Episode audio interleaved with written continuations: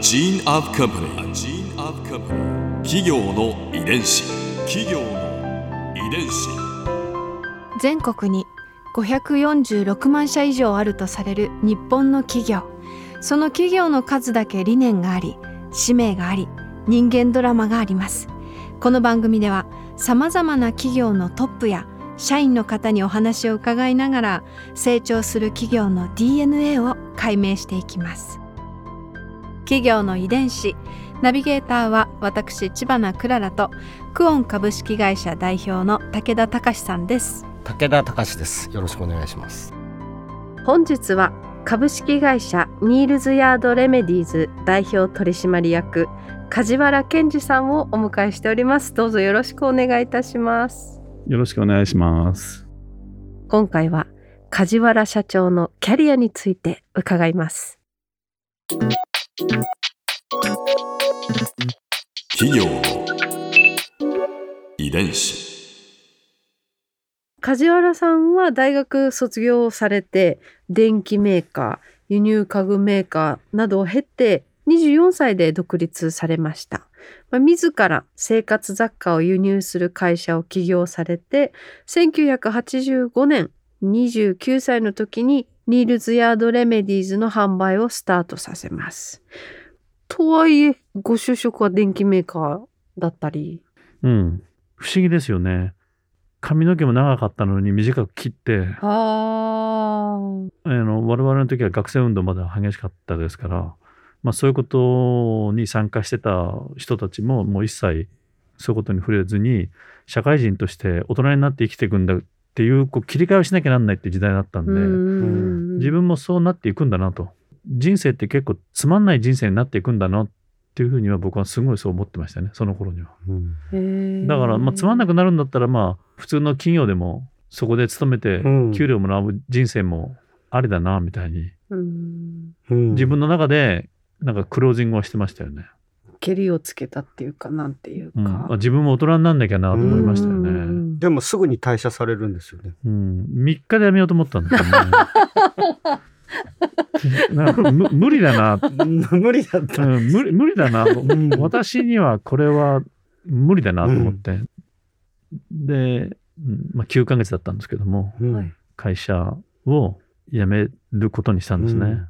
当時はね、会社辞めるってことは人生のうん。脱落者ですから、うん。へえあそっか会社を今と違うんですね。今から40数年前ですので、ましてや上場企業に勤めて会社辞めるってことはその人に問題がなければ辞めないですよね。ううんん。でもまあ、それよりも自分にふさわしい場所はどっかにあるんだろうなと思ってうん。辞めて、うん。で、まあ次の家具メーカーに移ってったんですよね。うん。その家具メーカーすごく有名なカッシーナでなんとうん。営業ナンバーワンをお取りになったということなんです、うん。そうですね。まあ、あの、その頃、カシノ6人ぐらいしか社員がいませんでしたから、ほとんど知名度もなく、うんうんうん。ただ、僕の中では、カタログとかデザインストーリーとかを見てると、非常にやっぱりこう、美しくて、完成されてて、うんで、非常にこうなんか生活を豊かにしてくれるものだなっていう感じが僕はすごいしたんで、うんこのビジネスをやってみたいなと思って、うん。まあ経験もなかったんですけど問い込みで面接を受けて、うん。で入社したんですよ。うん。こうニールズ・ヤンドとの出会いもそうだったのかなと思ったんですが美しいものにすごくこううん。敏感でらっしゃるんですね、きっと。まあ美しいって定義がね多分いろんな定義あると思うんですけども美しさにこだわるライフスタイルっていうのは実はすごく文化的にもすごく高めてくれるし、うんうんうん。それからこうチョイスしていく時のいろんなこう経験とか、うん。それから学んでいくプロセスの中にも様々いろんなものがあるんで僕はすごい美しさは人の豊かさに直結してるなっていうふうには思いますよね。企業の遺伝子カッシーナのでの経験がこうご自身の起業につながっていくんですか？そうですね。あの結局2つ会社やって思ったことは、うんうん自分でやらなければダメなんだろうなっていうふうに思いましたよね。うんうんでそれからやっぱりもっと広くみんなが買えるものをうん。身近に。うん。もっと提供できる可能性が僕はあるなと思ったんでうん。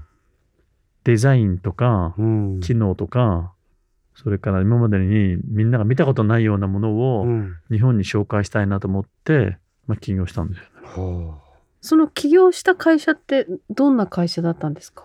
まあ、その会社のポリシーっていうか約束事っていうのは、あうん。女性が欲しがるものはたくさんあるから男性が欲しがるものをやろうっていうちょっと、うん、変わった視点で。ううん。で男性が欲しがるようなもので半径2メートルぐらいの、えーところで置いて美しくて機能性のあるものを扱おうっていうのがコンセプトなんですよ。うんうん昔からそうなんですけどあの日本の消費財っていうのは女性が中心なんで男性が楽しんで買うものっていうのは車ぐらいしかなかったからうん。そうじゃなくて2メートル以内で生活を豊かにする美しいもの。っていうのがテーマだったんですよね。具体的にはどういったものをご紹介されてたんですか、例えば今では有名になったあのラミーっていうボールペンですけども、まああれ最初あのラミージャパンの社長を私がやりましたし、ええー。そーれからウブロっていう時計もねあのまだ売れてない頃ね、うん。えーやりましたしあとファイルファックスはもうもちろん有名我々がやって、うん。日本に紹介して、まあ、有名になったし、うん。まあ大きいのはあのダイソンの掃除機ですよね。ダイソン。ダイソン。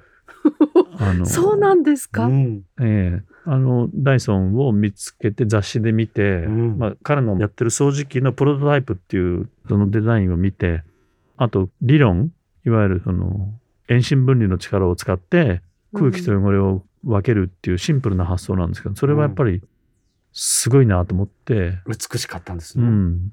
デザインも良かったから、うん。すぐ飛びついたんですけども、うん。彼もその時はねまだプロトタイプって言ってサンプル版しか作ってなかったんですよね。うんうんうん。ただ我々若いから、我々若いから、もうなんかできてるんだろうと思って、うん。ジェームス呼んだら、とんでもないそうではなくて、うんまあ一から一緒に作る。ええだから彼がよくあの、テレビとかで取材を受けて、日本の掃除機、日本人が最初に掃除機作ってくれたんだよっていうのは我々のことです。へーなんか日本にないものっていうとかっこよくて真新しくて便利そうで、いいことばっかり思いつきますけど実際にやるとなると大変なんですね。ビジネスっていうのは、多分、必ず何かやってるとう、んうまくいかない時が来るから。うんで、その時に、自分が面白いと思ってやってることはう、んなんとか続けられる続けられるんですよ。利益のためだけにやってると、うんしんどいですよね。それは全否定になるから。ううんん。確かに、うん全否定になっちゃう全否定になるの。自分自身の全否定になるから。うんうんだから、僕はそっちは選んでないですよね。うんここで Clara's Viewpoint 今回印象に残ったのは美しくて完成されているっていう言葉が私とっても印象に残りました。美しい完成されて機能的で無駄なものがないっていうそういう表現って社長のお話の中にやっぱりこう何回か出てくるワードなので多分こう梶原社長の中ですごくこう根幹をなす感性の一つでいらっしゃるのかなって。それこそ小さい頃にきっと何かこう形作られた社長ご自身の DNA なのかなと私は思いました。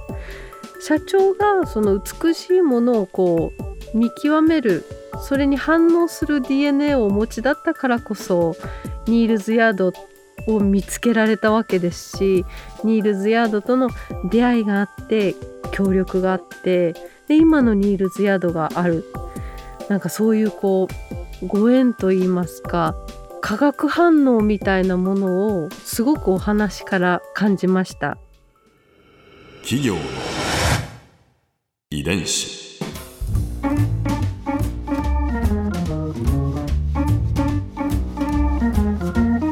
この番組はポッドキャストのほかスマートフォンタブレット向けアプリオーディでも聞くことができます。